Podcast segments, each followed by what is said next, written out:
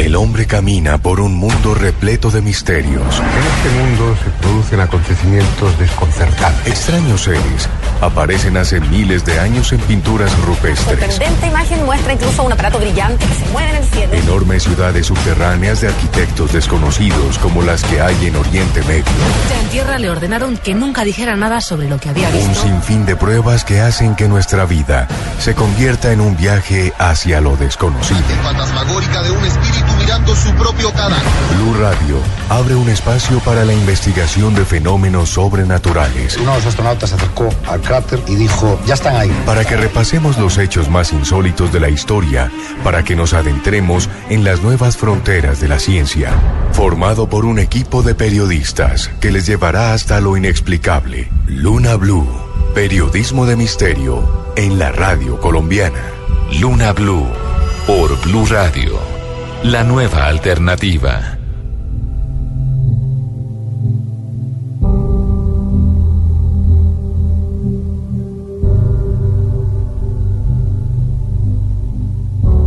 Corría, corría el año 2003.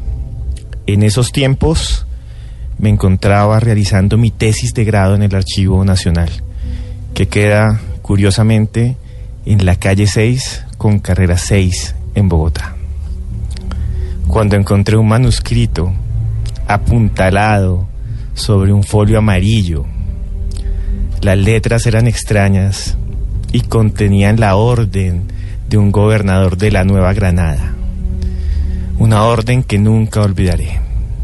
Decía, a los negros y a los indios no hay que enseñarles a leer, porque un mal libro es más peligroso que la mejor espada.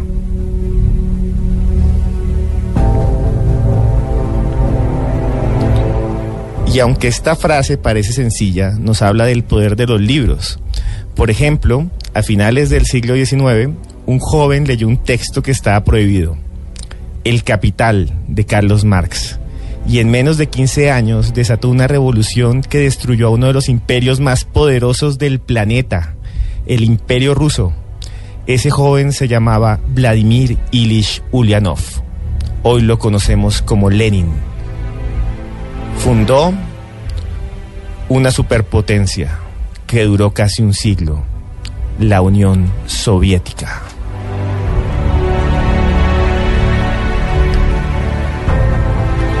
Existen otros libros que han dado pie a civilizaciones gigantes, como el Corán, que según la tradición le fue dictado por el mismísimo arcángel Gabriel a Mahoma o Mohamed.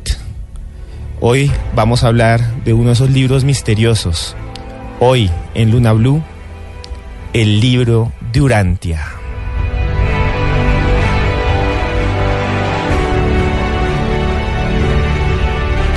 Buenas noches, lunáticos. Soy Esteban Cruz y a partir de este momento nos enfrentamos al misterio. En directo para Bogotá, Medellín, Cali, Barranquilla, Bucaramanga, Cartagena, Cincelejo, Armenia, Neiva, Boyacá, Villavicencio, Manizales y el norte del Valle. A partir de este momento estamos abriendo las puertas del misterio.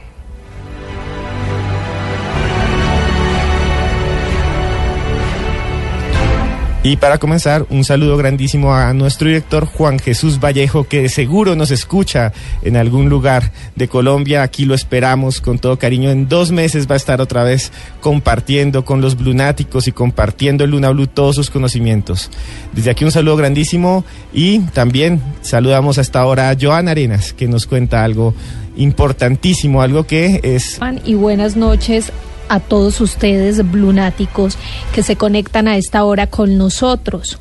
Hoy un día muy especial porque a partir de este momento y durante dos meses vamos a estar sin el señor Juan Jesús Vallejo, director de este espacio, pero también recordemos que el primero de agosto él volverá a estar aquí con nosotros, conectado como siempre con toda la información del misterio. Por otro lado, Esteban, quiero que escuchen esto. Este es mi hogar. Sal ahora mismo. No, Este no es tu hogar. Ahora, dinos cómo te llamas. Me llamo Bill Wilkins y tengo 72 años. ¿Qué opina de esa voz? Suena confundido. ¿Estás senil? La voz de esta cinta proviene de una niña de 11 años. ¿A qué le suena eso, Esteban? Me suena a, a terror, me suena a oscuridad, me suena a miedo.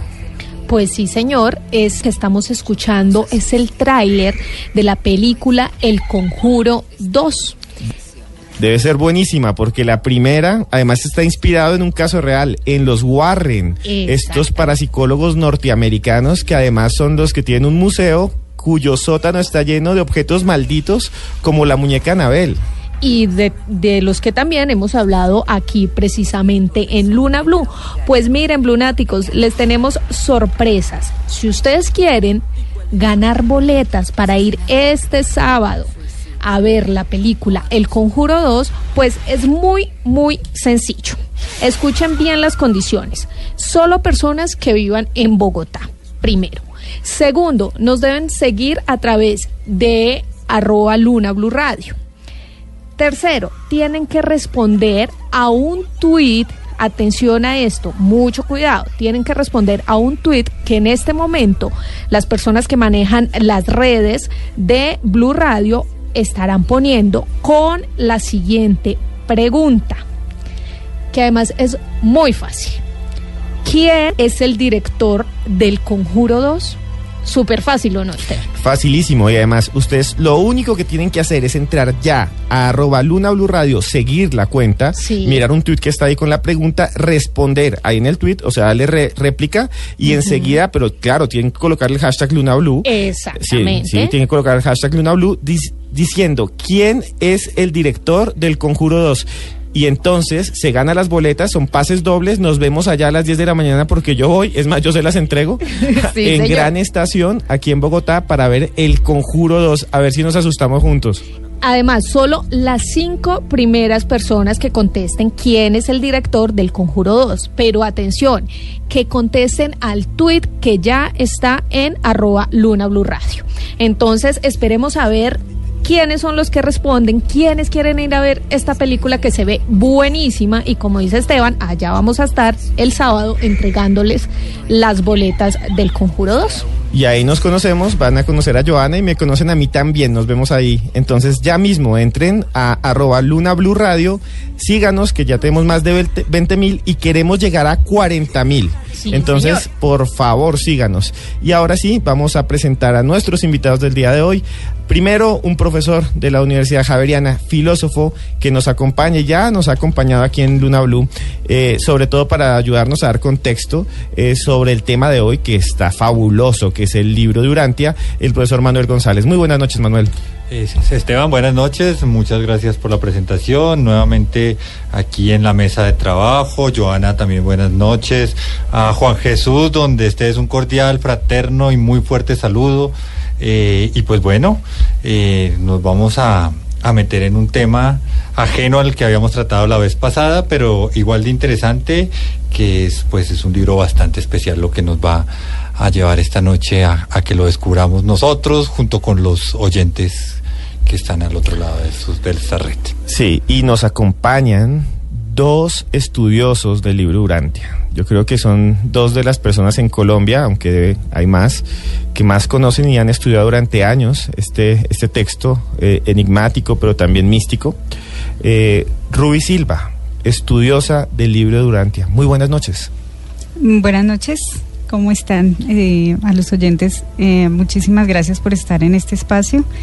Eh, y pues queremos hablar esta noche de este maravilloso libro. Muchas gracias. Y nos acompaña también eh, matemático y también estudioso del libro, Andrés Ramírez. Muy buenas noches, Andrés. Buenas noches, Esteban. Gracias por la invitación para hablar de el libro Durantia. Y buenas noches también para Joana. Bien, y ah, para conocer un poco sobre el libro, antes de que nos sumerjamos en las preguntas, ah, les quiero decir además, lunáticos, cualquier pregunta que tengan sobre el libro Durantia, cualquier duda, cosas que han escuchado, cosas que ustedes quieran preguntar y que nunca han podido de alguna manera tener respuesta, pueden hacerla con el hashtag LunaBlue y aquí los estudiosos del libro Durantia las van a responder después de la segunda hora. Todo lo que quiera saber Durantia, pregúntelo ya con el hashtag LunaBlue. Pero antes de eso, Joana nos tiene una historia ligada al libro, una historia que tiene que ver con cómo se formó en parte, cómo se conformó en parte el texto, de dónde surgió, aunque es un enigma como hablaremos ahora, y también la historia de un médico que se reunió con alguien que decía haberse contactado con extraterrestres y que a partir de entonces su vida cambió, un médico Joana. Sí, Esteban, ese médico se llamaba William Sadler. Era un médico dedicado a buscar explicaciones eh, racionales a los fenómenos espiritistas de su época, que eran bastantes, digamos que estaba en auge en esta época todo el tema espiritista y él como médico pues trataba de buscarle una razón coherente a todo este tipo de fenómenos. Pues resulta que al medio de todo su trabajo le llegó un paciente que tenía problemas de sueño. Él empezó a tratar a este señor que no podía dormir, pero que, que además cuando lograba conciliar un poco el sueño, el señor hablaba asegurando que él era un extraterrestre. Un extraterrestre. Sí, señor. Este señor cuando lograba conciliar el sueño hablaba, hablaba y decía que era un extraterrestre. Obviamente Sadler empezó a estudiar todo este fenómeno para tratar de buscar una explicación. Estudió durante muchos años lo que le estaba sucediendo a este señor, que además era un sueño repetitivo, constante, donde hablaba de esto y muchas otras historias.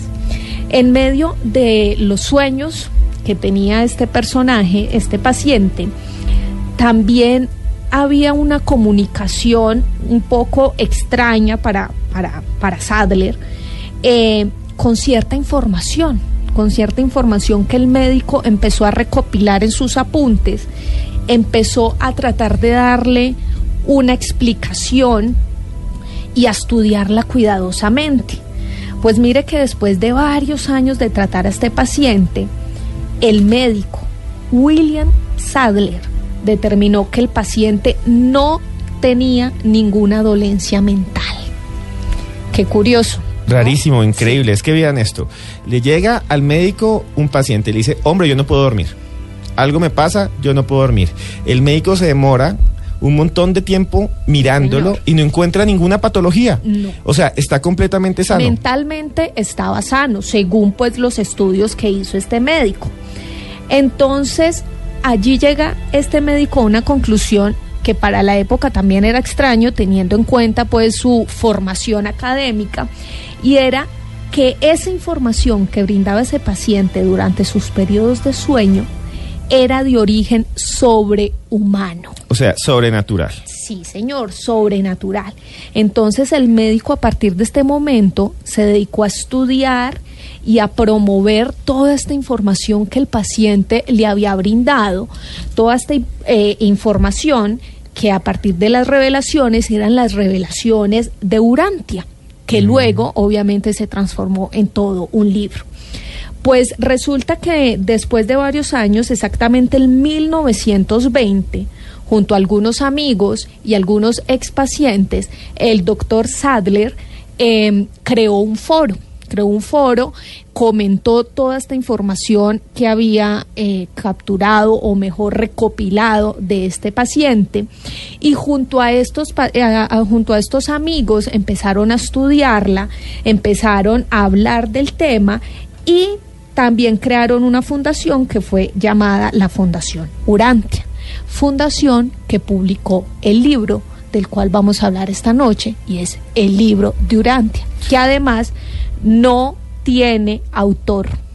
O sea, el autor sería lo que se transmitió al médico Sí, señor. por ese canal que sería el paciente. paciente. Pero, eh, claro, ahí hay unas preguntas que surgen que son durísimas. O sea, ¿quién está al otro lado? Sí, señor. Eh, realmente médico y los micrófonos para y les pregunto quién escribió el libro de Urantia Mm, Bueno, pues, cada documento al final el nombre de la orden del ser que lo redactó no son exactamente extraterrestres, eh, serían más bien una especie de entidades espirituales, eh, pero no son de carne y hueso, son, son- serían invisibles. o sea el libro está dictado de otra dimensión el libro está dictado de otro plano digámoslo Podrías decirlo así, sí. El plano espiritual. de otro plano espiritual y, y este libro eh, ¿por qué se llama Urantia? Esa es una muy buena pregunta. Bueno, eh, Urantia nos dicen estos reveladores que es el nombre de nuestro planeta, dentro de toda la construcción de, del universo. Entonces es el nombre de nuestro planeta. o sea del planeta Tierra Sí. nosotros seríamos entonces urantianos urantistas Urantianos, pues. Sí. O sea, algo así. todos. O sea, ¿y por qué ese nombre? ¿Por qué le dan el nombre Urantia? Bueno, hay especulaciones al respecto. Algunos han tratado de relacionar eso con eh, lenguas antiguas de, eh, de la Mesopotamia, Sumerio.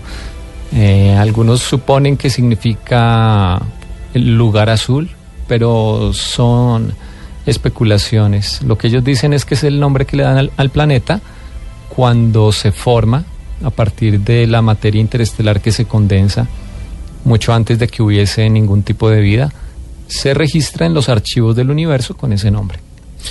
Sí, y es interesante esa historia porque en teoría sería como otra versión de dónde viene la humanidad y de dónde viene el mundo, dictada por seres que son más inteligentes, supongo, que nosotros y que están en otro lugar. ¿De dónde vienen estos seres? Ustedes que han estudiado el libro, ¿cuál es el origen de estos seres? Bueno, eh, dentro de la génesis del, del libro nos habla de, mm, de seres de un alto nivel espiritual que van eh, en orden como descendente desde el paraíso hacia la parte material que somos nosotros. Quizás eh, bajo otros contextos nos han dicho que es el paraíso como algo inalcanzable que nosotros tenemos, pero nos dicen nosotros venimos de allá y realmente venimos a, tener una experiencia material eh, y estos seres pues son eh, más que inteligentes, son sabios y ellos pues conocen eh, mucho más de lo que nosotros conocemos. ¿Qué contiene ese libro, ese gran libro que además lo estamos viendo aquí, que también ustedes lo pueden ver a través de nuestro Twitter, arroba Luna Blue Radio, arroba Cruz Escribiente, arroba Arenas B? ¿Qué contiene ese libro? Bueno, el, el libro contiene cuatro partes, son más de 2.000 páginas. Eh, los oyentes lo pueden descargar gratis si quieren eh, explorarlo. Eh, está la aplicación en la tienda de aplicaciones de su celular, no, importa si es Android o si es iPhone. También lo encuentran en PDF en muchos lugares de Internet, completamente gratis. Eh, el libro tiene cuatro partes. La primera parte se llama El universo central y los superuniversos. Entonces ahí te habla de teología, de, llamémoslo así, geografía, o sea, la estructura a gran escala del el universo. Dice que hay siete superuniversos que rotan alrededor de un universo central. Te habla también de, lo, lo podríamos llamar como angeología, el tipo de órdenes de seres eh, celestiales que existen, eh, seres invisibles como los que redactaron los documentos, de muchísimas jerarquías y con muchísimas eh, propiedades. Eso es la primera parte. La segunda parte es más una visión de lo que podríamos denominar nuestro vecindario cósmico, se llama el universo local, esta segunda parte. Entonces ahí te va a explicar cómo es administrado nuestra parte más cercana, la vida después de la muerte, en qué consiste, esos mundos sutiles de que se ha hablado en muchas religiones a lo largo de la historia, qué son realmente, a qué te dedicas cuando vas a ellos. La tercera parte es la historia del planeta Tierra, es decir, la historia de Urantia, la historia perdida, cosas que ocurrieron en Mesopotamia hace medio millón de años, el origen de las seis razas de color, eh, el origen de un visitante a Mesopotamia que se denomina el príncipe planetario, el origen de los Adanes y las Evas, a que son enviados a los planetas, porque fracasó la pareja que enviaron al nuestro. Eh, te habla también de la historia de un ser que nos visitó hace cuatro mil años, casi llamado Melquisedec. Eso es la, cuarta parte y bueno, es difícil resumirlo. La tercera parte, perdón. Y la cuarta parte eh, es por la que llega la gente mucho al libro. Eh, y es por JJ Benítez, por los caballos de Troya, porque él usó esta cuarta parte para esas novelas de los caballos de Troya. Súper conocidas además. Pero una cosa eh, aquí para que nos para hacer un poquito de claridad a los oyentes, Andrés, tú hablas de documentos, eh, podemos equiparar eh, la palabra documentos a capítulos específicamente del libro. Sí, en, en inglés el título es Paper One, Paper Two. a español se ha traducido generalmente como documentos más que como capítulos, pero son cada uno más o menos de unas 10, 12 páginas, cada uno de los 196 documentos. Eh, les quería preguntar a Ruth y Andrés, Ruby, Ruby, perdón, y Andrés, ¿por qué eh, buscaron estudiar este libro? ¿Qué los llevó? ¿Cómo lo conocieron? ¿Cuál fue su inicio en la investigación de este libro, el libro de Urantia? Mm, bueno, eh, después de un proceso espiritual hace unos 12 años que tuve la oportunidad de tener con, una persona que quiero muchísimo en, en, en Tabio, Cundinamarca, esta persona pues me comentaron que leía el libro. Eh, me lo regalaron y comencé pues a leerlo sola, encontrando mucha mucho hilo de lo que yo, digamos, inicialmente con mis religiones y con, la parte espiritual no encontraba. Lo leí eh, directamente hasta que pude encontrar grupos de lectura, porque nosotros leemos es en, con más gente, leemos el libro, pero realmente es, es encontrar un, un, sentido espiritual más eh, fuerte dentro de mí que lo que tenía anteriormente. Y eh, que puede ayudar a las personas a, encontrarse a sí mismas y encontrar esa parte de espiritualidad en ellas. Eh, una pregunta, Rubio y Andrés. Hablaba Andrés cuando estábamos haciendo la presentación general de lo que trata el libro, de que se hablan de cosas de carácter científico, geografía, biología, química, física. ¿Cómo hacer que eso no riña eh, con, lo, con lo espiritual que están mencionando tan, tan enfáticamente, porque uno diría, bueno, si me vas a mencionar un complejo químico o una estructura física, de, yo cómo lo traspolo a, la, a lo espiritual. sería chévere que, que nos contaran eso y en segunda instancia, ese mismo lenguaje de las ciencias tiene un cierto grado de complejidad. ¿Cómo abordar eso? Por favor. Sí, e, e, es una buena pregunta porque una de las cosas que todo el mundo le reconoce al libro, incluyendo los críticos, es que tiene una visión muy holística, muy integradora de lo que es la ciencia, la espiritualidad y la filosofía.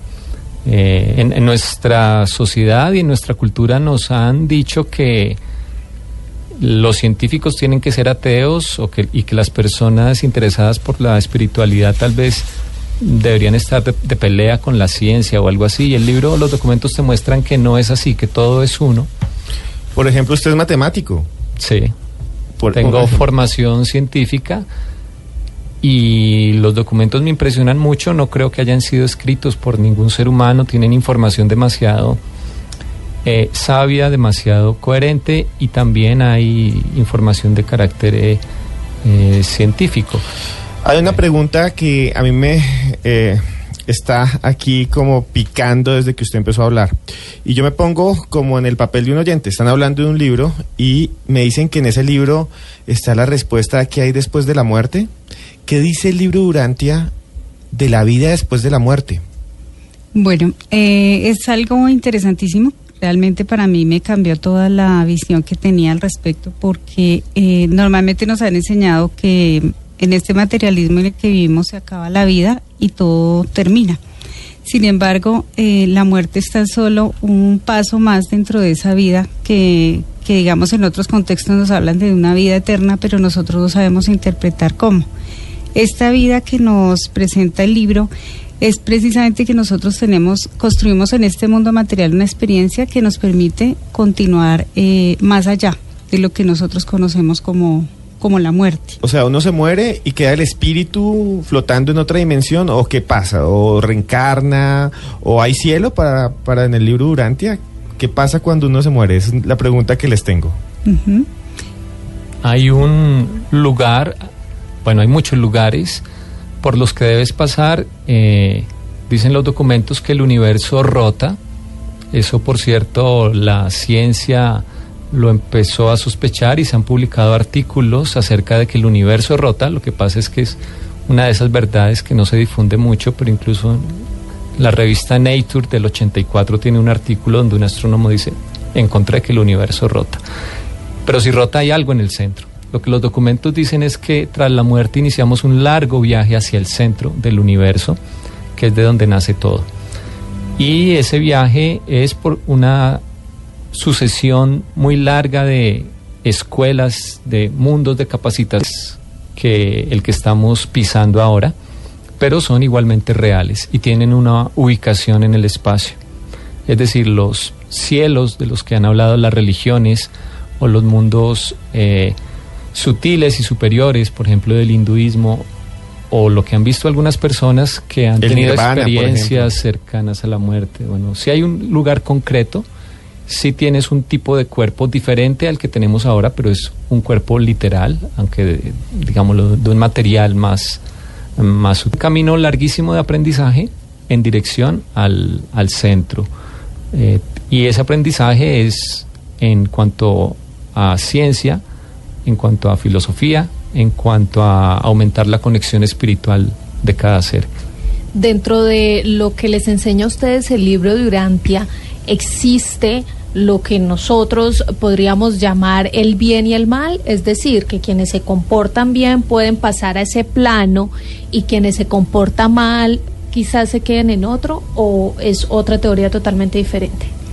Bueno, eh, sí existe, digamos, el, el concepto de la del actuar humano. Nosotros, pues el libro nos comenta que tenemos a, a ese ser que es el, el, Dios Padre, digamos, en cada uno de nosotros, eh, con algo que ellos le llaman el ajustador de pensamiento o el monitor misterioso. Y a través de, de, de, eso lo tenemos en nuestro ser y es el que nos otorgan más o menos a los cinco años cuando tomamos la primera decisión moral consciente. Es, es esa diferencia que hay entre un niño que, que está dependiendo totalmente de sus padres a cuando toma una decisión. Y cuando esto sucede, empieza la persona a poder decidir conscientemente entre lo que está bien y lo que está mal. Y asimismo a, sigue toda su, toda su vida. Muchos no somos conscientes de eso, quizás eh, nos han dicho la chispa divina, nos lo dicen y que no haga lo malo, haga lo bueno, pero realmente es un impulso de hacer siempre el bien. Es algo que tenemos innato en nosotros y nos atrae hacia el centro, como lo decía Andrés hace un rato. Entonces, venimos del, de la perfección estamos, nacimos en la imperfección, pero nos llama siempre la perfección. Es como una inmanencia que hay hacia el centro, hacia hacer el bien. Entonces, hay la posibilidad de, de, equivocarnos. El libro también pues nos ayuda a entender un poco lo que se ha determinado siempre como pecado. Realmente a veces es ignorancia, hay error. Quizás cuando permanecemos en ese error sabiendo que lo estamos haciendo, pues ya es un pecado y ya se pasa a ser inicuo, por ejemplo. Y son unos niveles que el libro pues ya nos también nos descarga esa posibilidad de que todo cuanto hacemos es pecado, no. Simplemente nos equivocamos por no conocer, pero nos permite esa, ese impulso espiritual. Siempre eh, estamos dotados para hacer el bien, es decir, pero pues habrá ya situaciones eh, diferentes. Entonces, eh, también eh, entendemos que tenemos muy pocos mm, elementos como para nosotros juzgar eh, en este mundo tan material, ¿no? Los seres espirituales pues tienen, ellos conocen nuestro origen, nuestro, los motivos por los que nos comportamos como nos comportamos. En esta creación tan grande, pues hay, hay seres que están más cercas a, a ese mundo a ese universo central de perfección, nosotros estamos más lejanos, quizás nos podemos equivocar más, pero hay atenuantes de, de una misericordia, digamos, divina que hay. Entonces, eh, en eso es que me, me parece muy hermoso el mensaje del libro. Eh, una pregunta, Ruby y Andrés. eh, cuando estaban hablando de, de los niños pequeños, a cualquier lector y en este caso a cualquier eh, oyente que nos pueda estar escuchando, se le puede venir a la cabeza fácilmente la idea del ángel de la guarda. Suena muy similar, suena muy parecido. ¿Ustedes qué opinan? Eso en primera instancia. Y lo segundo, cuando haces este desglosamiento de la misericordia y de las cosas, eh, entonces existe un determinismo, la libertad humana dónde está, Eh, o ya mejor dicho, simplemente cierra los ojos y, arranca.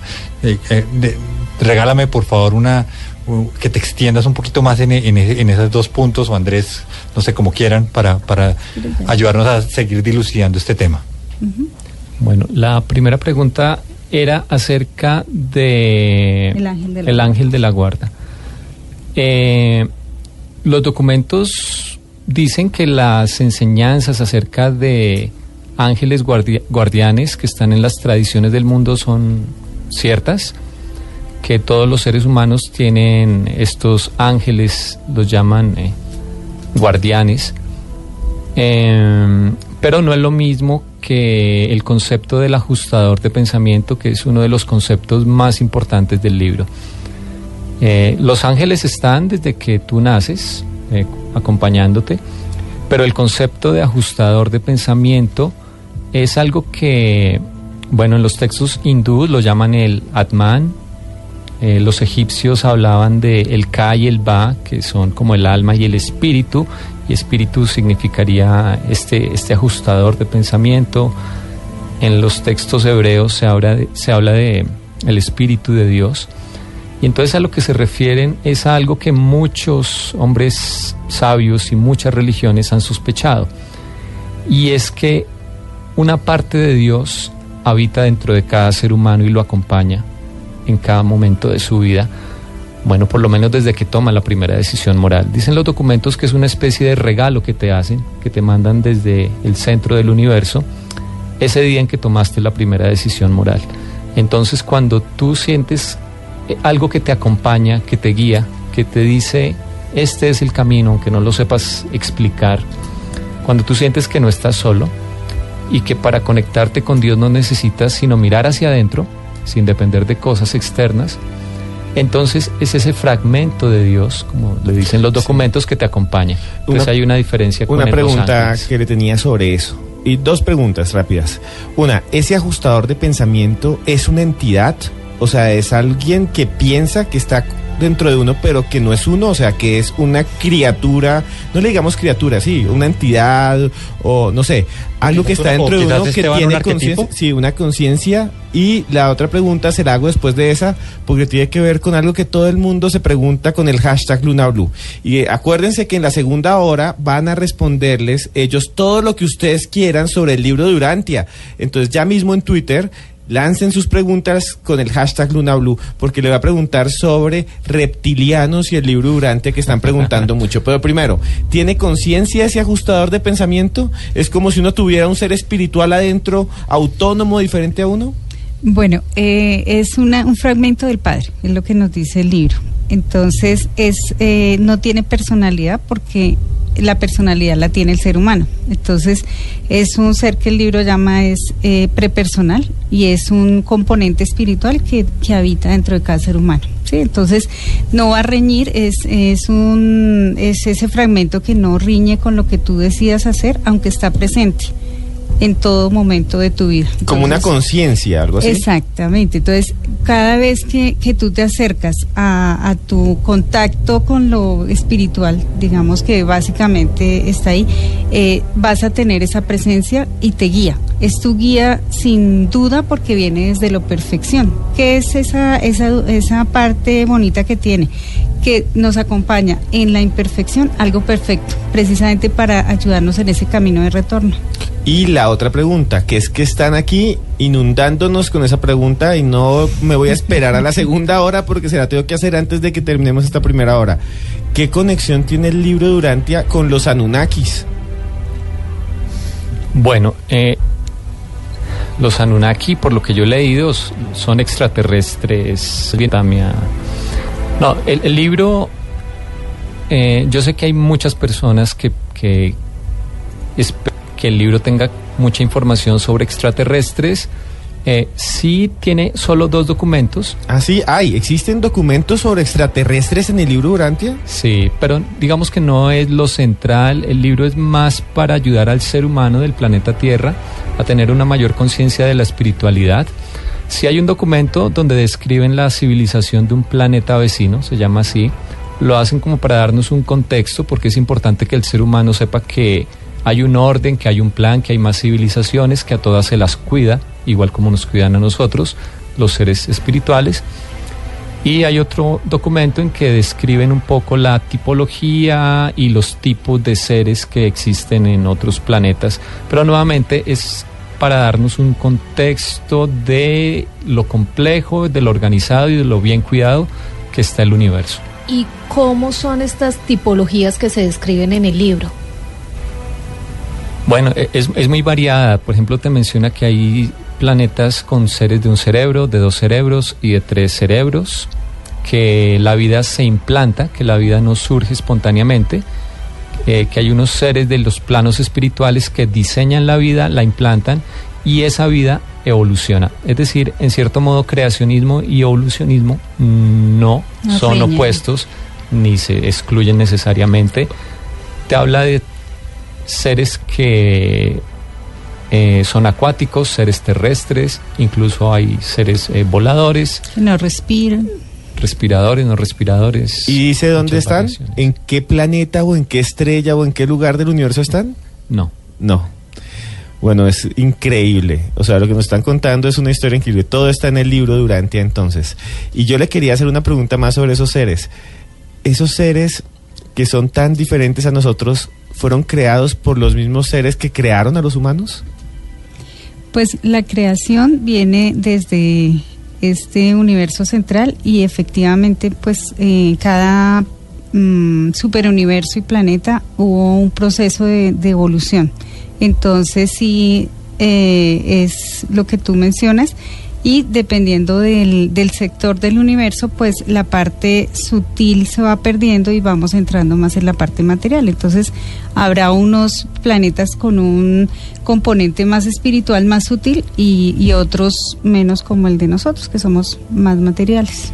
Pero entonces digamos que el gran creador de todos estos universos es el mismo. Algo que te enseña el libro es que, bueno, aunque el libro te habla de Dios desde el comienzo, a pesar de que no es ninguna religión, eso probablemente sea bueno aclararlo, eh, no es ninguna religión, lo leen muchísimas personas de todo el mundo que lo compran en cualquier librería, la mayoría de las personas probablemente lo leen solas. Eh, algunas personas hemos conocido a otros lectores y lo leemos en, en grupos con amigos. Eh, pero entonces algo que te enseña acerca de Dios, aparte de quitarte muchas ideas equivocadas de ese Dios castigador que con frecuencia nos han enseñado, que lleva las cuentas, eh, tantas ideas erróneas que hay acerca del carácter de Dios, también te cuenta algo muy interesante y es que pareciera que en el universo Él ha delegado de forma directa o indirecta todas las tareas. O sea, Dios no crea directamente la vida en los planetas. Hay toda una escala de seres y abajo culminas con unos seres que se llaman portadores de vida, digamos que son un tipo de ángeles para simplificar las cosas, que son los que te digo que diseñan la vida apropiada para cada mundo que esté preparado para recibir esa vida. Entonces el libro te cuenta en qué momento empezaron a estudiar nuestro planeta, en qué momento decidieron que debían implantar ese germen vital, que es como le dicen, te cuenta la historia de toda la evolución en nuestro mundo. Hay algo muy interesante que dice usted y es que esto no es una religión. Entonces, ¿cómo lo podemos denominar? Y adicional a eso, cualquier persona, independientemente de su religión o credo, puede leer este libro sin que esto interfiera con sus conocimientos. Sí, eh, eso es totalmente cierto y es lo que más me atrajo a mí del, del libro, porque realmente no riñe con, con la religión que uno profese. Eh, porque precisamente va, sí requiere un poco mente abierta, porque pues si llego y, y, lo que se hace en los libros de, en las reuniones de lectura precisamente es que cualquier persona llega con su religión y no interesa, porque lo básico ahí no es la religión. Digamos, la espiritualidad se ha confundido mucho con la religión y la espiritualidad es algo que llevamos todos dentro, que se acompaña además con conocimiento científico y filosófico de un, de un nivel que, que, empiezan a desglosárselo uno muy suave y, y, en, y, en, otras partes del libro está un poco más denso, pero para eso están las reuniones de lectura. Entonces, eh, con el libro a través de todos estos años he aprendido de ciencia, del, del desarrollo evolutivo de nuestro planeta, de la parte de filosofía. Eh, entender un poco las religiones, porque hay todo un capítulo en donde te hablan de todas las religiones, desde cuando adorábamos mmm, primitivamente a, lo que no podíamos eh, comprender hasta, hasta la actualidad. Entonces realmente lo aborda con mucho respeto y por eso no tiene ese carácter religioso y cualquier persona que quiera buscar un poco más, porque es más el que está como inconforme con lo que sabe y quisiera conocer más al respecto, puede perfectamente hacerlo. Una pregunta, Rubí y Andrés. Eh, bueno, creo que vamos al... al sí, al, eh, la dejamos para después de las 11. Vamos para las... Pero no se preocupen, porque todas las preguntas que ustedes tengan con el hashtag LunaBlue para nuestros aquí compañeros estudiosos del libro Durantia, se las van a responder en vivo, porque ya son las 11 de, las no de la noche y vienen las noticias. Hoy también vamos a tener eh, una sección que eh, vamos a tenerla hoy, pero va a estar todos los miércoles, que es sobre crimen y vamos a narrarles un crimen terrible, un crimen perturbador. Entonces no se queden eh, de alguna manera sin escucharlo y continúen con Luna Blue después de las noticias y ya sus preguntas ya mismo con el hashtag Luna Blue porque ya volvemos aquí hablando del libro de Urantia.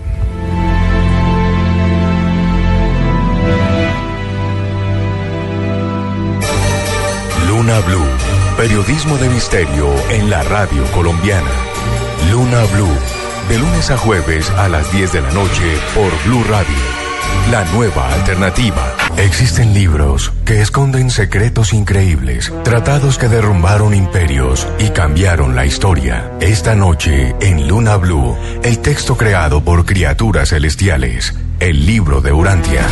Luna Blue, periodismo de misterio en la radio colombiana. Desde las 10 de la noche por Blue Radio y bluradio.com. La nueva alternativa.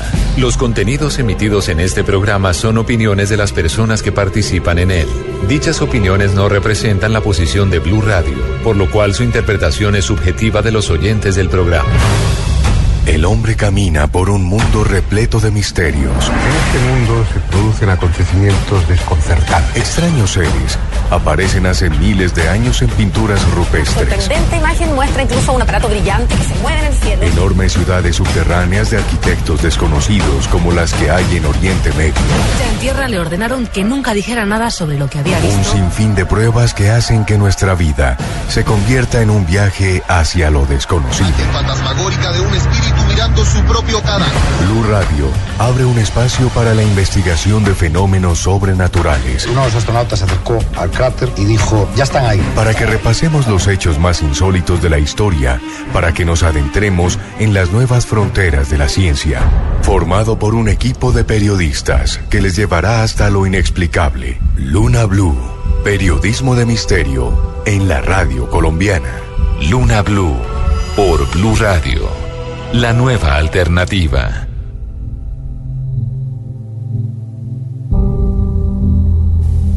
Continuamos en Luna Blue. esta noche acompañándolos. Son las 11 y 10 minutos de la noche y seguimos hablando del libro de. Pero antes de hablar del libro de Urantia, me gustaría hacer una pequeña reflexión sobre el poder de los libros.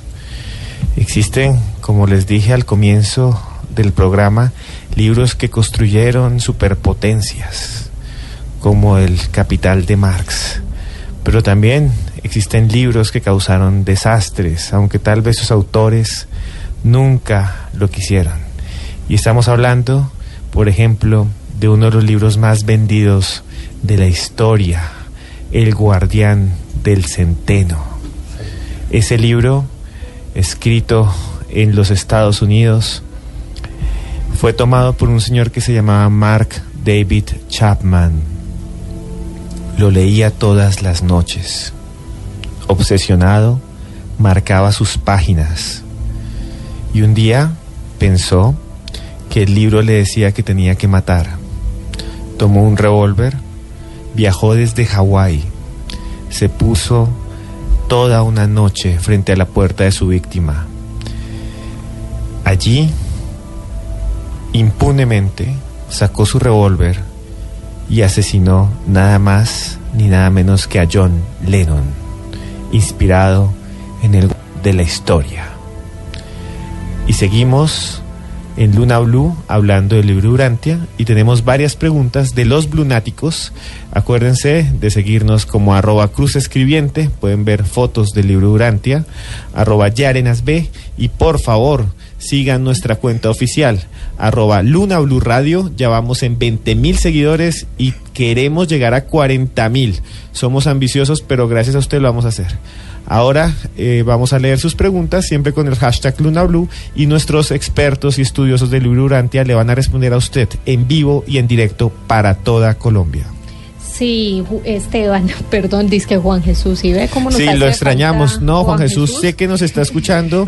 Juan Jesús, lo extrañamos y lo queremos y eh, daríamos lo que fuera porque esté aquí. Sabemos que está muy ocupado con su próximo libro, que pronto tendremos noticias. Va a ser un libro genial.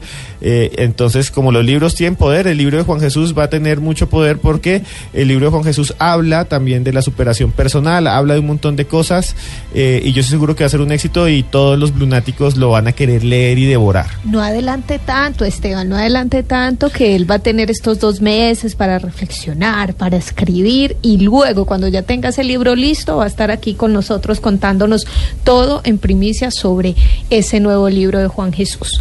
Pero bueno, muchas las preguntas, por favor recuerden que sus preguntas las vemos siempre y cuando nos las envíen con el numeral Luna Blue, como lo hace por ejemplo Beltrán Betancourt, que nos dice que según el libro Urantia, el plan del, eh, del creador al experimentar la conciencia a través de cada ser tiene un objetivo específico?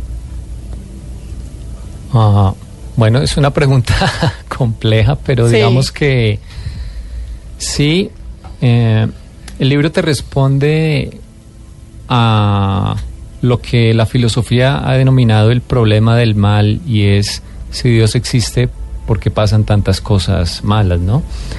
Eh, en cierto sentido, lo que ocurre es que Dios experimenta la imperfección a través de acompañarnos, de vivir dentro del ser humano.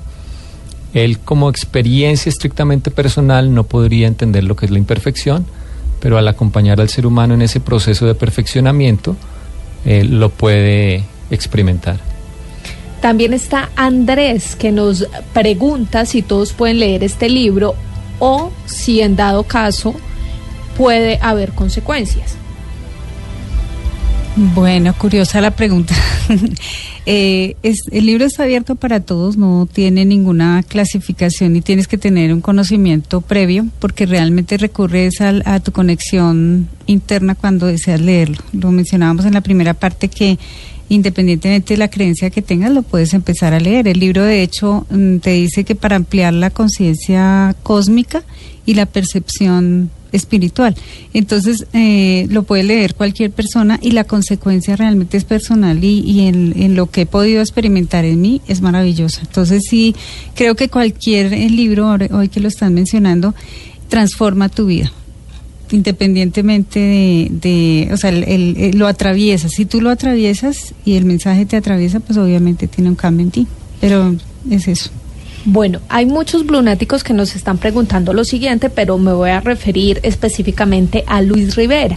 Nos pregunta que si este libro, el libro de Urantia, se puede comparar con eh, los escritos sagrados, más concretamente con la Biblia, y cuál sería su poder de bendición. Mm, Bueno, los documentos no son ningún libro sagrado, no pretenden ser una verdad absoluta, son, digamos, la opinión de estos seres muy elevados que comisionaron para impartir estas enseñanzas, pero incluso ellos dudan de algunas cosas, eh, hay cosas que aún no saben y lo reconocen abierta- abiertamente. Eh, de manera que no es un libro sagrado, no es un libro inspirado, pero sí podríamos decir que es una versión mucho más autorizada que la que tenemos actualmente como humanidad de lo que son las cosas, porque no la entregan seres que conocen a gran escala mucho mejor que nosotros el esquema y el plan eh, con el cual fueron diseñadas todas las cosas. Y, y, perdóname, y respecto a la bendición, creo yo que eso es personal, ¿no? O sea, si tú eh, empiezas a descubrir algo que consideras en tu corazón que es benéfico, pues obviamente te trae una bendición. Entonces, sí, creo que pasaría. Bueno, también está Juanca Martínez que nos pregunta cuál es la importancia que representa el libro de Urantia para la humanidad. Bueno, el libro te da una perspectiva de eternidad en cuanto a qué es el ser humano, cuál es el destino del ser humano. Eh, te ubica en el espacio porque te muestra que hay un orden, que existen siete superuniversos, que nuestro planeta es uno de los muchos que se encuentran en el séptimo, pero que además hay una especie de organigrama que se divide en muchas secciones ese superuniverso, que hay unos gobernantes de carácter espiritual para cada nivel, te muestra que hay un orden, te muestra que el destino del ser humano es eh, en el tiempo casi que infinito, que esta vida no es sino el primer segundo de la eternidad, que la creación completa es como una gigantesca universidad donde nos estamos eh, perfeccionando y acabamos de, empezar un largo camino. Eh, te, hable, te abre unas posibilidades y te da una visión eh, muy amplia. Y cuando tú comprendes eso, pues por ejemplo, ya no le vas a tener miedo a la muerte, vas a interpretar muchas cosas que suceden en, en la vida desde una perspectiva completamente diferente, vas a valorarte mucho más y a la vez vas a valorar mucho más a los demás seres humanos porque vas a comprender eh, lo que nos han dicho muchas veces, pero que a veces no lo interiorizamos, que todos somos hijos eh, de Dios y por lo tanto somos hermanos. Sí, pero lo vas a comprender en una dimensión mucho más profunda. Bueno, y por último está Juan Segura que nos pregunta qué papel desarrolló el príncipe planetario en su venida al planeta, si dejó algún tipo de enseñanza. Bueno, sí, este príncipe planetario llegó a Mesopotamia hace 500 mil años. Eh, él venía con un séquito de 100 seres que eran sobrehumanos. Eh, esta información, de hecho, ya eh, se le ha contado a la humanidad. Por ejemplo, en el libro de Enoch se menciona a, estos visitantes. Si bien allí no son 100, pero claramente es una historia análoga que conectamos fácilmente, suponemos que es la misma. Y había 10 comisiones de 10 seres que vinieron para ayudar a civilizar el planeta. Había una comisión de educación, de agricultura, en fin.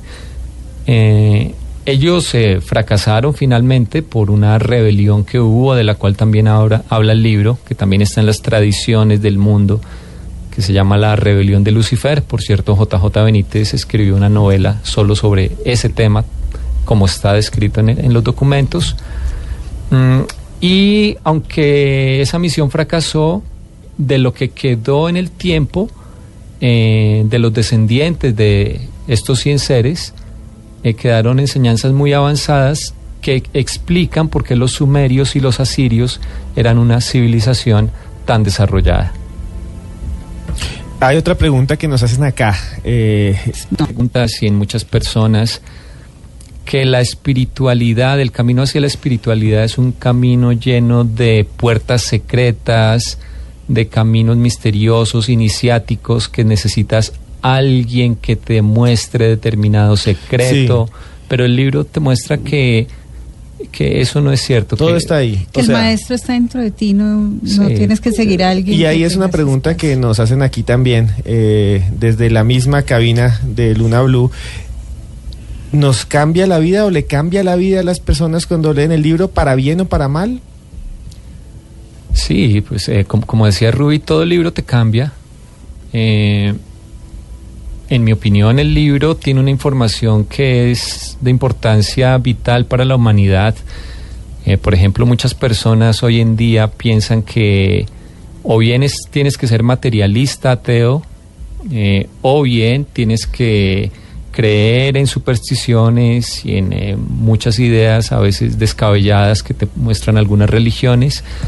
Y el libro te muestra que no es cierto, que uno puede ser una persona muy espiritual, siempre y cuando no caiga en la superstición y puede ser muy espiritual y ocuparse mucho de la ciencia. Entonces, te cambian cosas como esas, por ejemplo. Y otra pregunta que hacen los blunáticos. Margarita María Gil nos pregunta por Twitter esto que también quería preguntar yo desde el inicio del programa.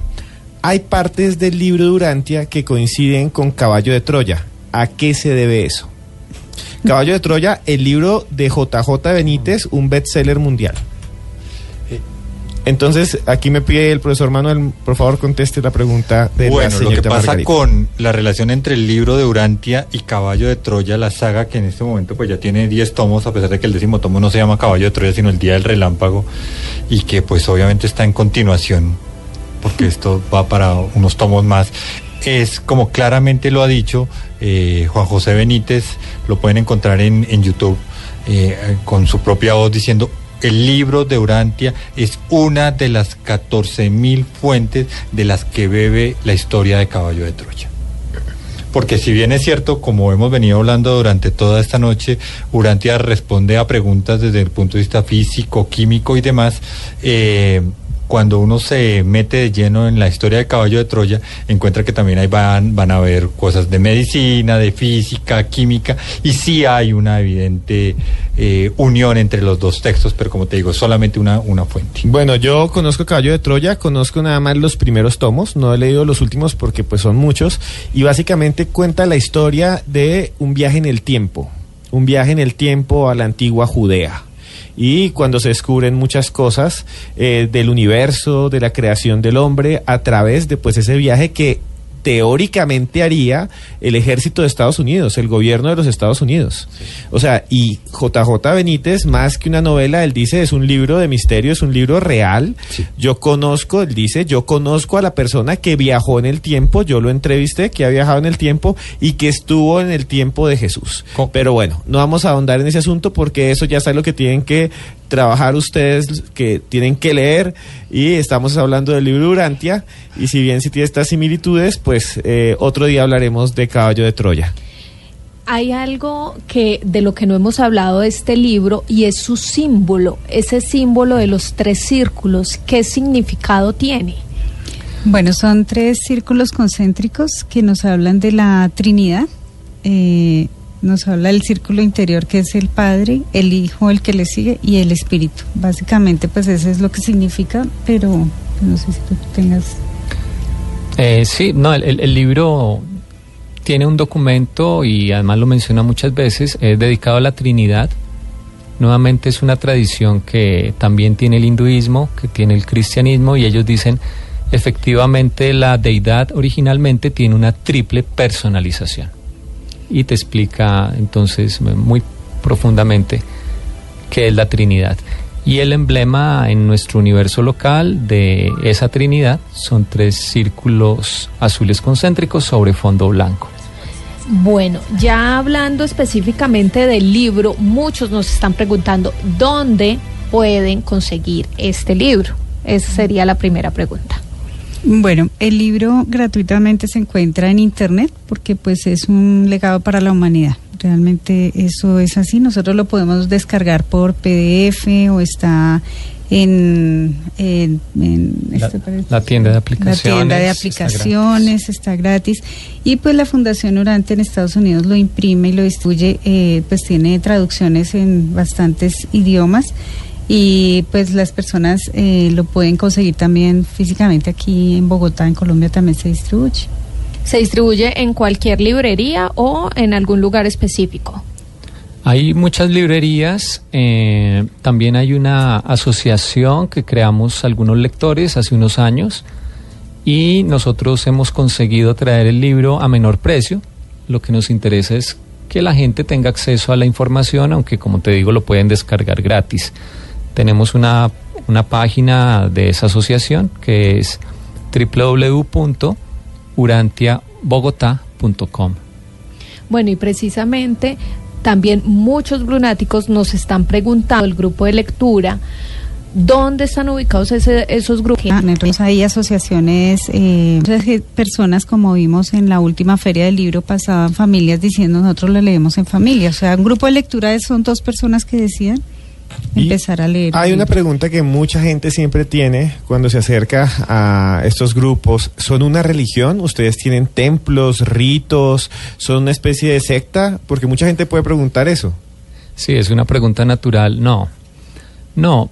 eh, el mismo hecho de que el libro te diga que el maestro más grande lo tienes dentro de ti, de que una parte de Dios te acompaña y te guía, previene que nadie pueda querer crear una nueva religión con esta información. Es contradictorio.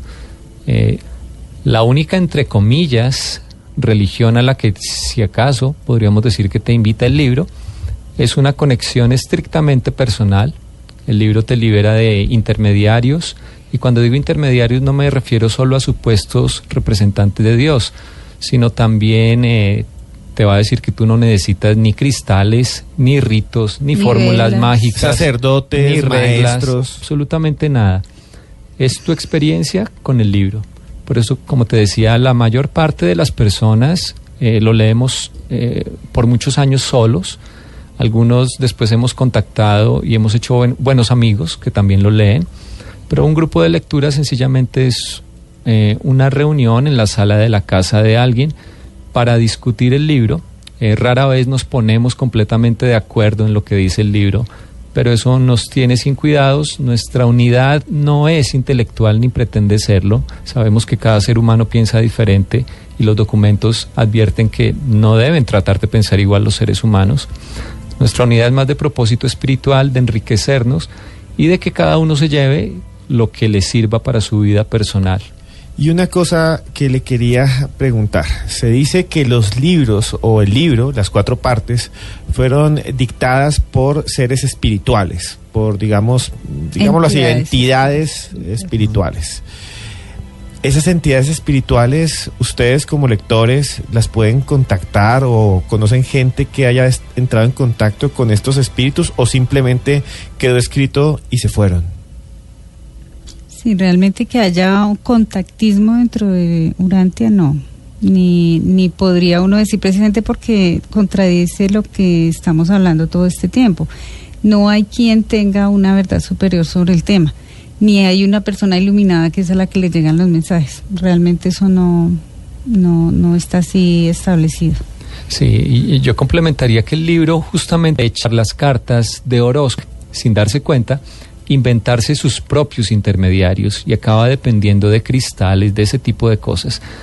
El libro no te da ninguna regla de conducta, no te da ningún ritual, te dice mejore la conexión interior, descubra que realmente un fragmento de Dios lo acompaña y lo guía y esfuércese por escuchar más ese susurro, ese impulso. Y en la medida en que usted haga eso, usted ya tiene todo lo que necesita para resolver los problemas de la vida. Debes aprender a escuchar más dentro de sí.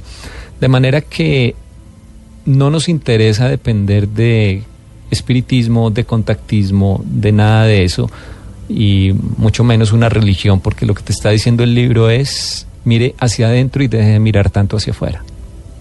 Eh, como bien lo está señalando, como el libro como experiencia personal, eh, me suscita una pregunta. ¿No hay momentos en que sientan cosas que de pronto no, no, no se sientan cómodos tratando de digerirlas, entenderlas? Y mucho más, por ejemplo, en las partes científicas, cuando uno solamente tiene que encender la televisión o abrir un periódico y ver cómo la ciencia va aportando datos nuevos a, cada día y que uno diría, pues bueno, yo los podría confrontar con lo, con lo que estoy leyendo. Y en segundo lugar, también noto como, una, como mucha cercanía a esa búsqueda de paz interior que propone el budaísmo, ¿no? Como, como una forma de vida. No sé, entonces esas dos preguntas, ¿cómo las, las quieran desglosar? Bueno, la primera, eh, ¿me la recuerdas? La, primera ciencia. es Sí, la ciencia, o la sea, tú te- complejidad del libro. Sí, y que si hay algún momento en que tú digas, bueno, estoy leyendo esto y digo, bueno, esto ya no me lo creo. Eh, bueno, el- el, eh, e- es natural, sí, ahí el libro no es para creérselo, el libro es para digerirlo. De hecho, hay Ah, cosas que ni siquiera acabamos de comprender, así que yo no te puedo, como si algo no lo he comprendido, ¿cómo te voy a decir yo que te lo creas o que yo me lo creo? El libro, justamente por eso, eh, es bueno leerlo a veces en grupo o con un amigo, con quien sea, porque de la diversidad de puntos de vista se te van aclarando a veces algunas cosas. Eh, estos seres dijeron que los documentos iban a ser una guía para la humanidad, más o menos para mil años, que por ahora la mayor parte de la gente eh, no está en ese nivel de búsqueda, de manera que no hay que afanarse porque lo lea todo el mundo. Eh, y aparte la filosofía, sobre todo de algunas partes, es un poco, es un poco densa. Eh, pero muchos años de leer con amigos pues nos han mostrado que poco a poco realmente la lectura en grupo es fructífera y vas aclarando y vas comprendiendo muchas cosas. Y la segunda pregunta es eh, acerca de la relación entre esta información y dijiste judaísmo o budismo. Eh, Del budismo, de, la- del- de esa relación con consigo mismo, la paz, la paz interior, la búsqueda de la armonía como una forma de vida, casi como una ética de vida.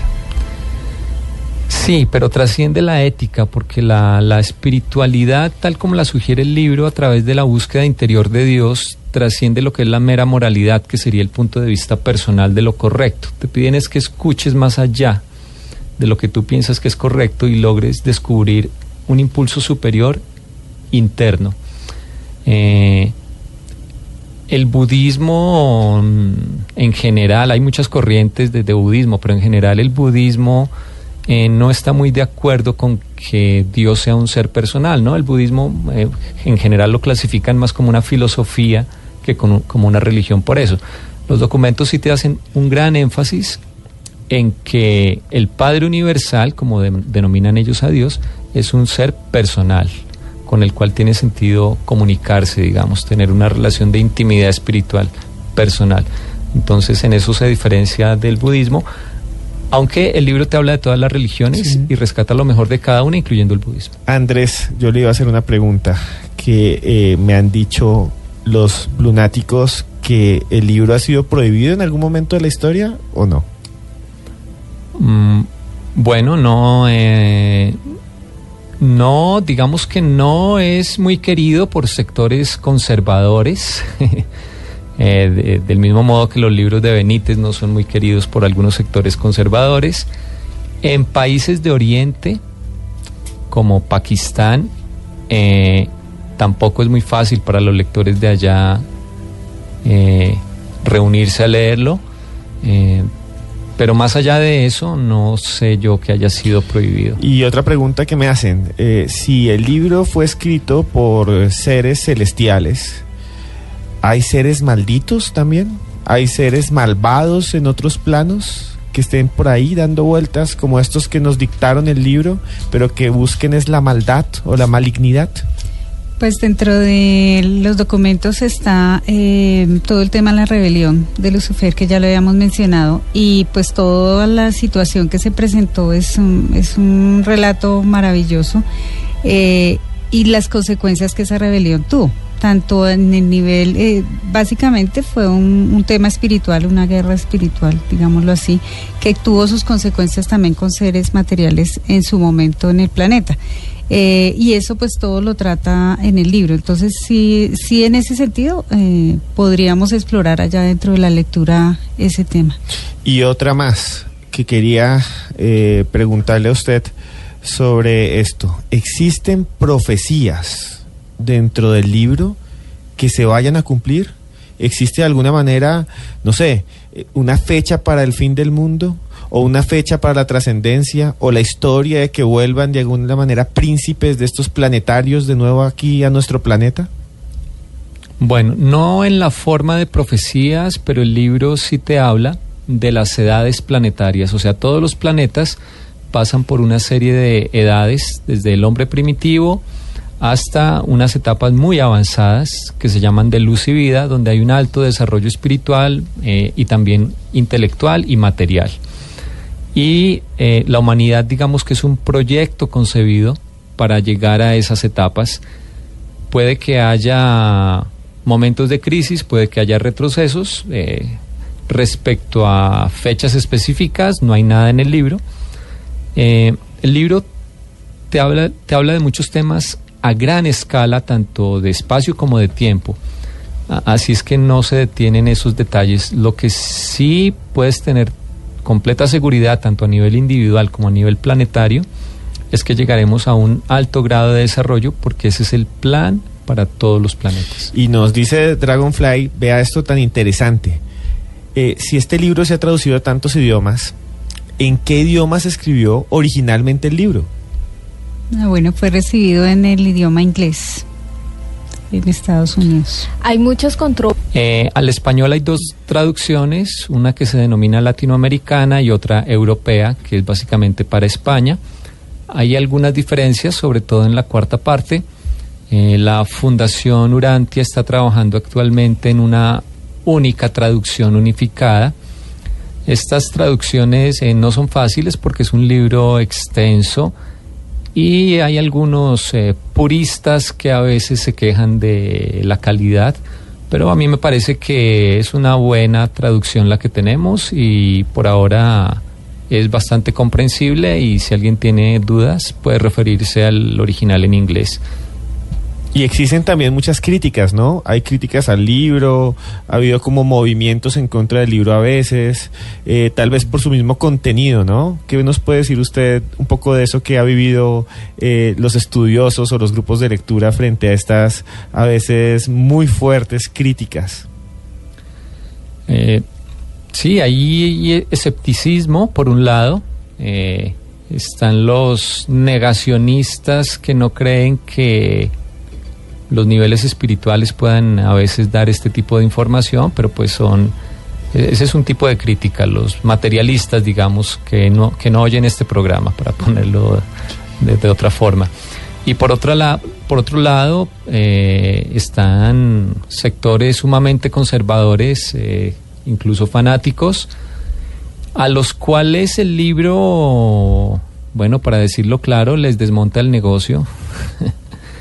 y pone a pensar a las personas por sí mismas, les abre la posibilidad de que la espiritualidad pueda ser una aventura personal, que el crecimiento espiritual pueda ser algo que puedas asumir de manera autónoma, sin intermediarios, eh, dependiendo solo de, de, ti mismo y de la guía interior que tienes.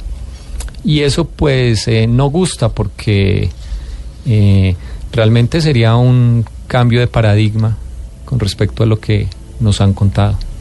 Hacernos responsables de, nuestra propia espiritualidad y, eso a veces cuesta porque siempre tenemos un referente externo, pero cuando nos devuelven la pregunta a nosotros mismos si Dios si realmente si lo profesa que está dentro de usted, ¿cómo lo expresa? Entonces, eso es lo que de pronto respondiendo un poquito a la pregunta que había hace un rato, así es que transforma la vida de cada uno, expresándose. Bueno, ha sido una charla que, en la que hemos aprendido muchísimo sobre el libro Durantia, uno de los libros más misteriosos del siglo XX, em, cuyos seguidores y estudiosos dicen que fue escrito por criaturas celestiales o entidades que vienen de otros planos. Estuvimos con los dos eh, más importantes, pienso yo, estudiosos del libro Durantia en Bogotá, deben haber muchos más, pero pues aquí estamos con ellos. También tuvimos en la cabina un profesor de la Universidad Javeriana, un filósofo. Entonces, eh, para despedirnos, pues su conclusión, Andrés. Eh, bueno, yo invito a las personas a que descarguen el libro, que lo lean, pueden omitir el prólogo en una primera lectura porque es bastante denso. También los invito a ver un video en YouTube eh, que se llama El mensaje enterrado. Es una producción de JJ Benítez y se darán una idea de la cuarta parte de- del libro.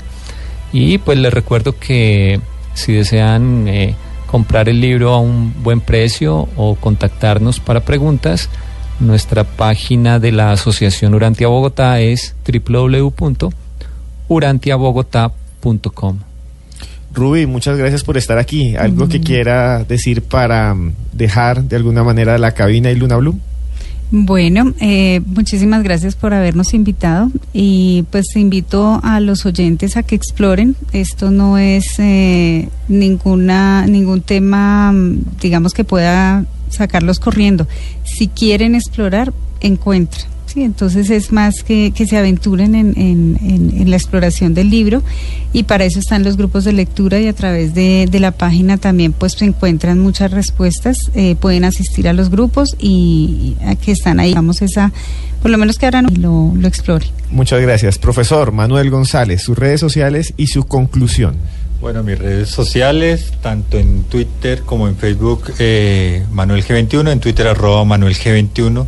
Eh, creo que la noche de hoy nos permitimos abordar un, un tema que si bien tiene cierto grado de complejidad abordarlo en alguna, en alguna medida, eh, es importante que le quede claro a la gente que deben buscar sus propias respuestas, pueden hacer una aproximación personal al libro, eso se habló durante el, el trayecto del programa.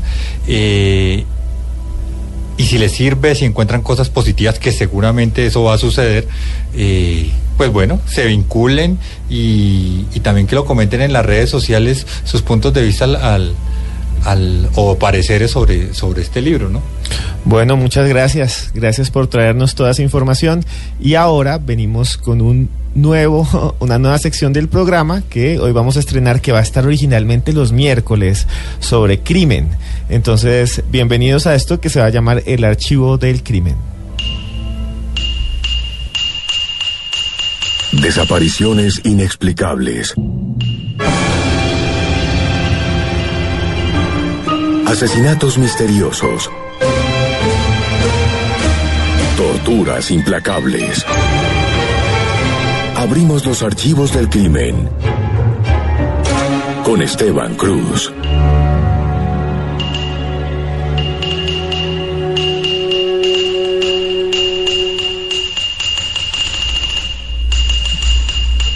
Bueno, estamos aquí. eh, es una nueva sección en la cual vamos a explorar crímenes, vamos a explorar eh, desapariciones, genocidios, torturas, pero todo bajo el mundo del misterio.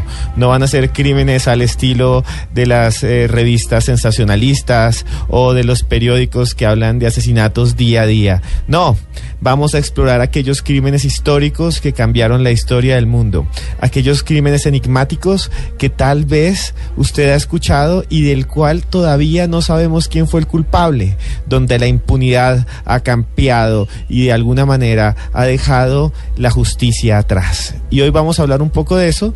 Eh, originalmente va a estar los miércoles, también esto fue una idea de Juan Jesús Vallejo, nuestro director que nos escucha a la distancia. Y para todos ustedes, entonces va a estar este- esta sección todos los miércoles. Y va a ser Esteban Cruz, que va a tener su espacio para comentarnos esas historias, esos crímenes, esas situaciones tan tenebrosas de las que él tanto sabe. ¿Y hoy con qué nos va a sorprender? Sí, Esteban? no, ya les voy a contar una historia que no es colombiana, es japonesa, pero eh, les quería contar que así como Juan Jesús eh, está haciendo eh, su libro, yo también estoy escribiendo un libro que sale también este año sobre vampiros, monstruos, hombres lobo, y que hay otro libro que ya está en toda librería del país que se llama Los monstruos en Colombia sí existen, asesinos en serie, y es la historia de los principales asesinos en serie colombianos. En ese libro usted va a poder eh, entrar a la mente de Garavito, entrar a la mente del asesino de Rosa Hervida Celis, conocer el verdadero doctor Mata, ese que tuvo alguna vez una novela hace poco aquí en Colombia, una novela de televisión. Pero hoy pues no vamos a hablar de ellos, hoy vamos a contar la historia de un crimen que ha pasado de alguna manera eh, se convirtió en una leyenda del cual existen cantidad de novelas, animes en Japón, películas, incluso existe una serie eh, de televisión. Es uno de los crímenes más horrendos que ha vivido la sociedad japonesa, no solo por lo que le pasó a la víctima, sino por todas las circunstancias. Estamos hablando del crimen de Junko Furuta. Junko Furuta fue una japonesa muy joven que en noviembre de 1988, después de salir de su colegio, fue raptada por cuatro jóvenes, Miyano Hiroshi, Joe Kamisaku y Watanabe Yasuji. Estos cuatro jóvenes se llevaron a Junko hasta la casa de uno de ellos la llevaron engañada, pero estaba secuestrada. Los papás eh, de este muchacho le preguntaron por qué ella se quedaba más de un día en, en la casa y él le respondió que era la novia. Incluso hizo que esta chica que se llamaba Junko llamara a su casa a decir que estaba bien. Pero lo que pasó de ahí en adelante es lo más horrendo que ha vivido Japón. Esta muchacha Junko Furota tenía tan solo 16 años. Era estudiante de bachillerato en la ciudad de Misato. Durante 44 días vivió el peor infierno que ha podido vivir una mujer en ese lugar del mundo. Los cuatro la llevaron hasta una habitación, la desnudaron y la tuvieron casi todo el tiempo desnuda. Luego la violaban casi todos los días. Invitaban a sus amigos, que fueron más de 100, a violarla. La chica fue abusada más de 500 veces. La golpeaban con palos de golf. Varias veces orinaron encima de ella. Todo esto quedó fotografiado. Pueden buscar en internet las fotografías de Junko Furuta y son estremecedoras. También le introdujeron objetos en la vagina, incluyendo una botella y una barra de hielo. No la dejaban tomar agua ni comida. Cuando pedía agua o comida, la hacían comer cucarachas vivas y beber su propia orina. Le amputaron un pezón, el pezón izquierdo, con un alicate. La ataron de pies y, manos. La acostaron boca arriba y les dejaron caer golpes en el estómago. Una vez le rompieron los huesos de la mano a pisotones.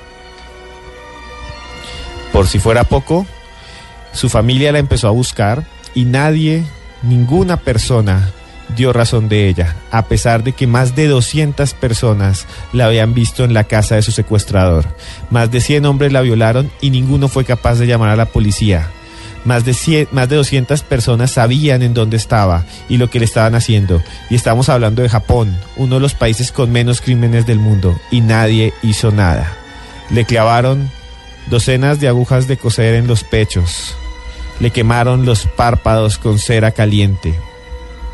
Le insertaron una lamparilla caliente en la vagina y le provocaron cantidad de lesiones. Al final, los cuatro secuestradores la golpearon salvajemente, rociaron su cabeza con gasolina y le prendieron fuego.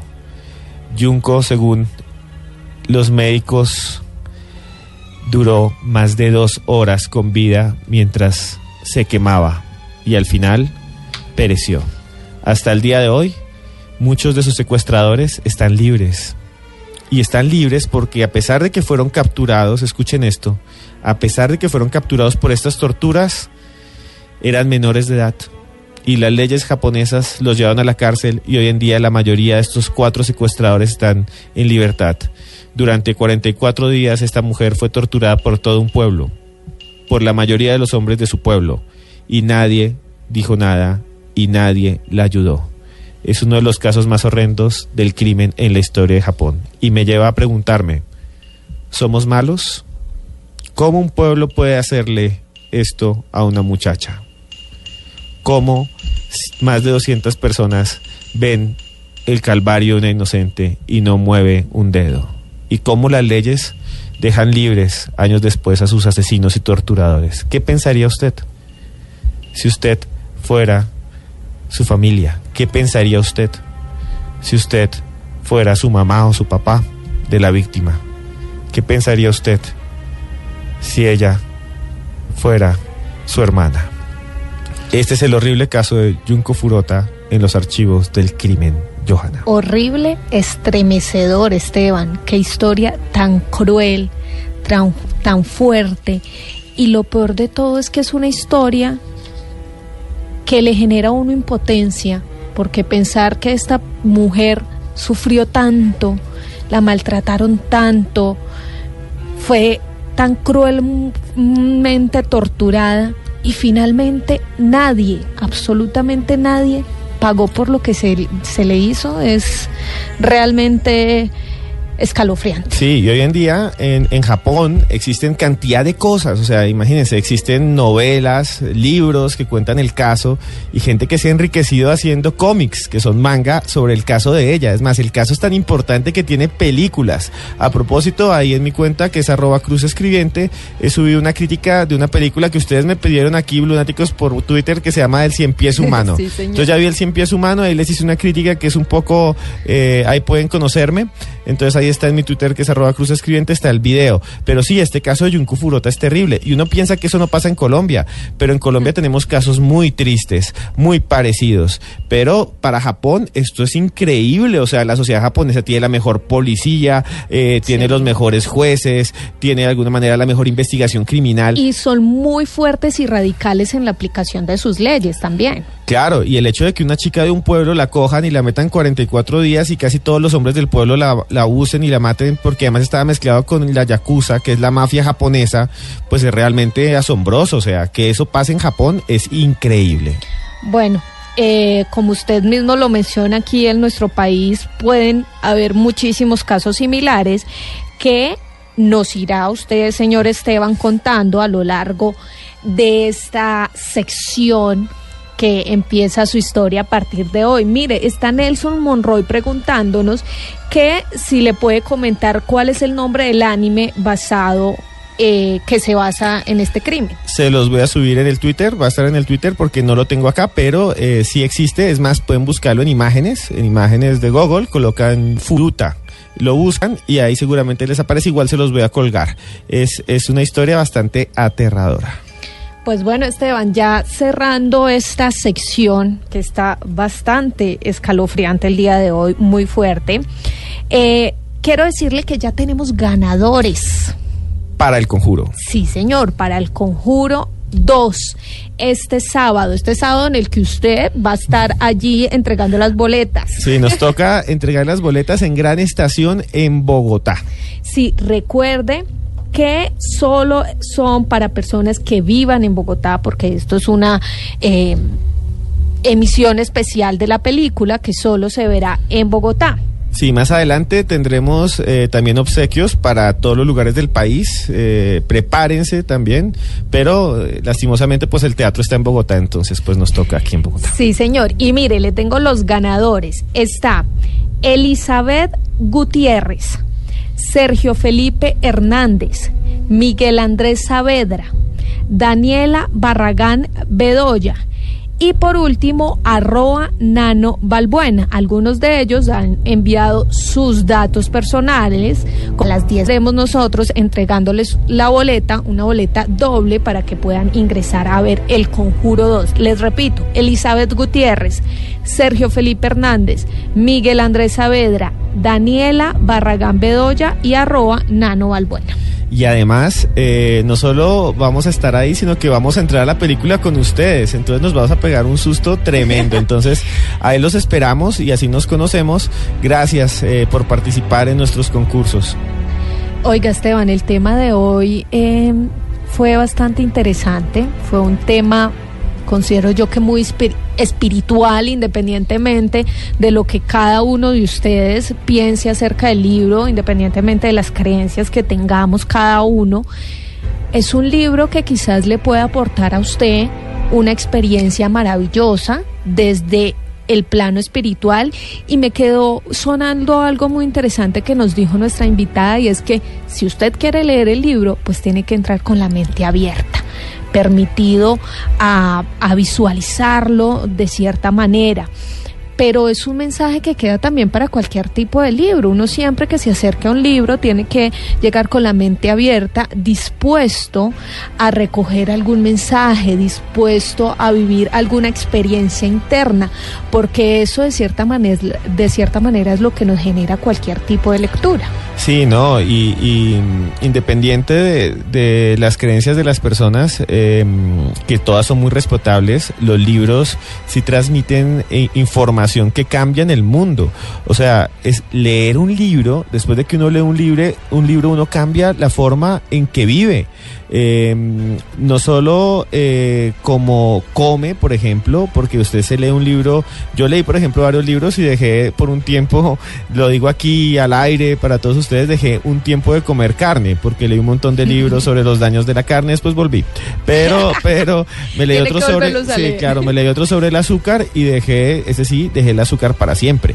Entonces, cuando uno se lee libros como estos, eh, pues su vida cambia para bien o para mal. Y cada quien toma lo que de alguna manera. Yo leí algo de Urantia y pues yo no sigo a Urantia, pero pues lo leí. Y de alguna manera eh, dentro de el alma, si existe un alma, dentro del corazón, si existe un corazón así espiritual, eh, algo se mueve, algo cambia, algo se transforma. O genera, aunque sea un poquito de conocimiento, Esteban.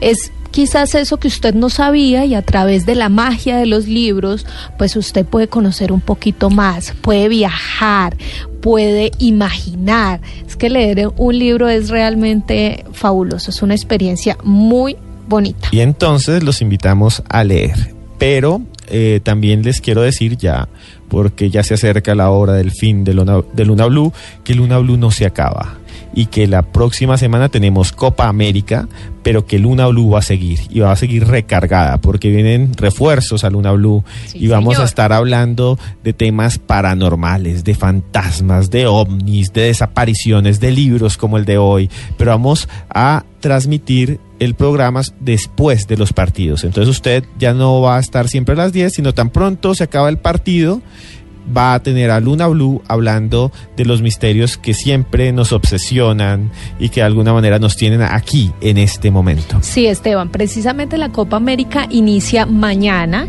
y Blue junto a todo su equipo deportivo pues está muy conectado transmitiendo todo lo que sucede en estos partidos.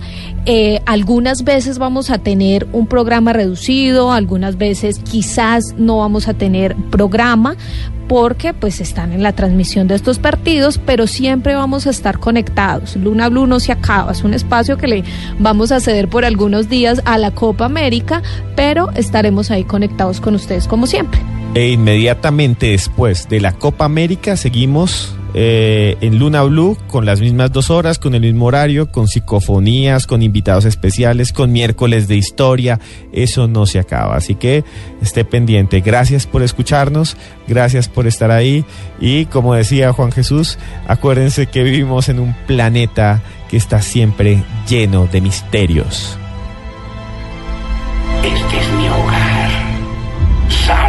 Mismo. No. Este no es tu hogar. Ahora, dinos cómo te llamas. Me llamo Bill Wilkins y tengo 72 años. ¿Qué opina de esa voz? Suena confundido. ¿Estás senil? La voz de esta cinta proviene de una niña de 11 años. Lo llaman el Amityville de Inglaterra. Hay una familia que necesita desesperadamente nuestra ayuda. Después de lo que hemos visto, ya no hay mucho que nos asuste. Pero este, este aún me obsesiona. ¿Sientes que la voz viene de tu interior? Más bien detrás de mí, como si me usara. Janet, ¿estás bien? Ya deja de llamarme Janet. ¿Qué le sucede? Un espíritu opresor intentará obligarte a cometer el peor pecado. Luna Blue Periodismo de misterio en la radio colombiana. Luna Blue. De lunes a jueves a las 10 de la noche por Blue Radio. La nueva alternativa.